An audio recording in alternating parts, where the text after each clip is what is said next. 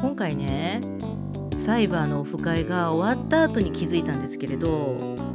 サウナオフ会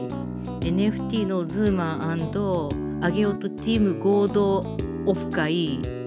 そして今回のサイバーフォーミュラ鑑賞会オフ会と3週連続オフ会だった。うん通りでね